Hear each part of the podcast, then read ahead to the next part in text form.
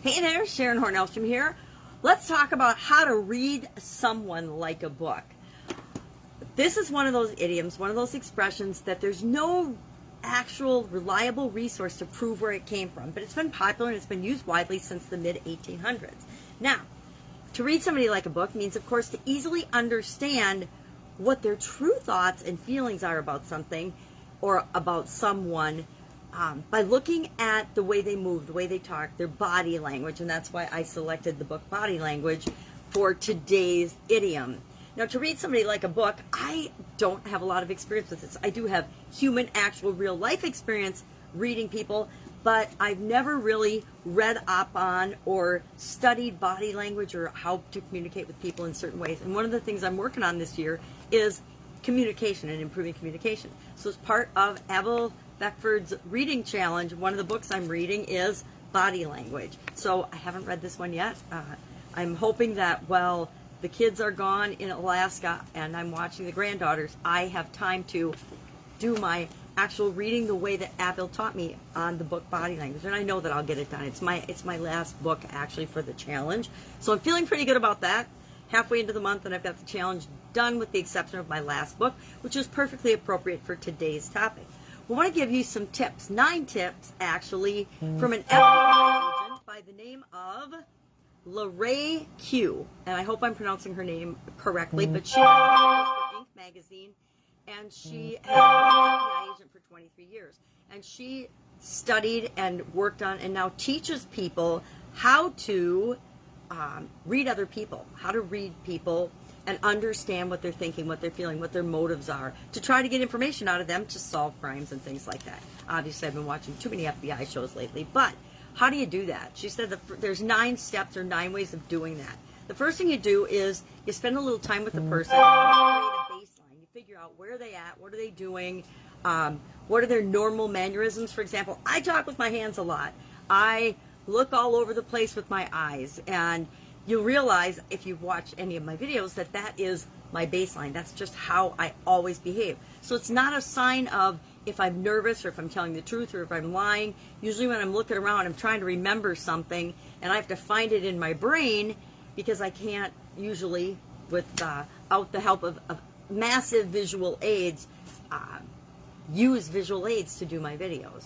So we want to create a baseline. What is the person's behavior? What do they normally behave like? Then we want to, number two, look for um, deviations. Look for when they're talking faster or when they're making, um, and that's why I'm reading the body language book, so I know what some of these things are. When they're behaving in ways that are not normal for them.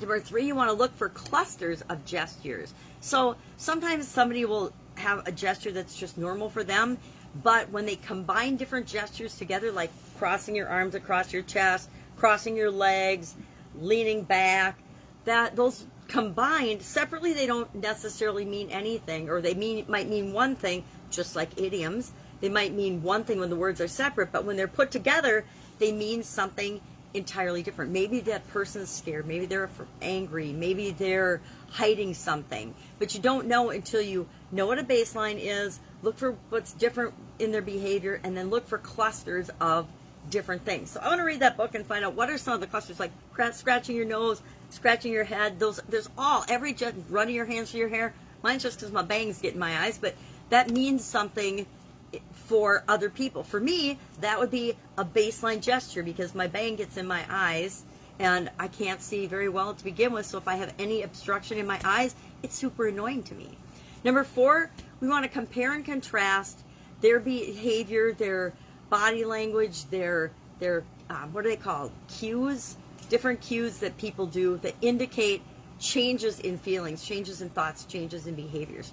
Uh, we want to look in the mirror, number five, and by that it means when we find ourselves paying attention to certain gestures that people use, we ask ourselves, well, how am I feeling? What causes me to use or do that? What causes me to cross my hands and be closed off, or cross my arms and be closed off? What causes me to lean forward or lean into a conversation? What causes me to lean back? And if we act as if and think as if we're looking into a mirror, it helps us to get a view into what that person might be thinking or feeling. Remember, every human being on the planet is different, so you use all of these tips just like anything we learn with our own thinking. We, we filter everything through our own experience, and then as we learn new things, we apply them and we test them and we tweak them and we make them our own. Number six, we identify the strong voice. So, say we go into a room, a board meeting, and we're in a negotiation. The person that's leading the meeting or the head negotiator might not be the person with the real decision making power or the real strong voice in the room. And strong does not mean loud. Just because you're the loudest person doesn't mean you're the strongest person or the, or the, the most influential person in a group. So we want to look for who is the true leader, who is the true ringleader sometimes in different situations. I, I suppose with her experience, it's been who's the ringleader, who's the who's the brains behind this operation. Number seven, we want to observe how people walk. If we get an opportunity to or a chance to, we want to see how people walk because walking is an indicator of confidence. It's an indicator of um, guilt or ease or uh, all, a bunch of other things. And I'm sure after I read the body language book, I'll know a, a whole lot more of those. But we want to watch how people walk. If people walk, the pace they walk at tells us something about them and their energy level, things like that. Number eight, we want to pinpoint action words, words that they use that offer us um, some insight into the way a person thinks. We, as human beings, communicate using words. So the way we use our words, the words we select, the words we choose, uh, the type of words we use, allow other people a, a view into our way of thinking. The way we re- read, what we read, what we write, how we write, what we say, the words we choose in any type of communication indicates a, a it's a it's a clear snapshot and look unless we consciously decide to present our written information or what we say in a certain way it is a way of looking at and looking into other people's way of thinking because our words come right out of our mind it takes thoughts to create words and the words indi- represent thoughts that we're thinking so it's I thought that was probably one of the best tips on this list for me personally because I thought, you know, we know that consciously, but we don't think about it very often. The words we choose, the words we use matter. Uh, and number nine, look for personality cues. Look for things in a person that can give you an indication of what's normal for them and what's not. Is the person an introvert or an extrovert? This one reminded me of the DISC analysis or the uh, Myers Briggs. Um, are they willing to take risks or how how ha- how do they handle risks or uncertainty how do they handle um, what feeds you know their ego what makes them feel more confident what makes them feel less confident look for uh, different behaviors when they're stressed are and when they're relaxed is there a difference between when the person's under pressure when somebody's playing good cop bad cop with them and they're or guess look at their behavior when somebody's playing good cop or bad cop with them. I've seen a lot of this play out in negotiations. I've been involved in lots of negotiations throughout my career and my life, and it's really interesting to be reading this and studying it now. I wish that I had studied more about negotiations and communication and body language when I was younger, but since I didn't, I'm doing it now. I invite you to do the same.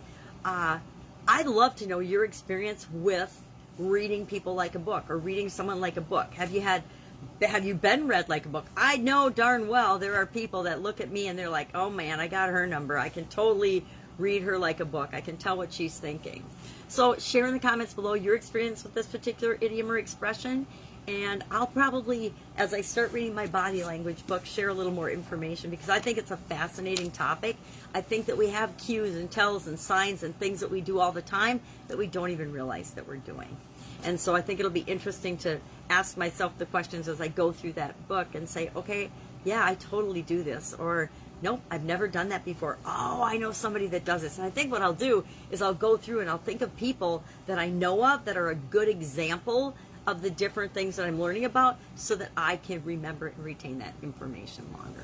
That's it. Have an amazing day. If I can help you in any way, hit me up in the comments below. Otherwise, I will be with you tomorrow and we're going to talk about another idiom with respect to books because the whole rest of the month we're going to we're going to do book related idioms and they're really fun. Some there, there's so many of them that relate to business that i'm having a really good time with this particular topic. Have an amazing day and i'll of course see you tomorrow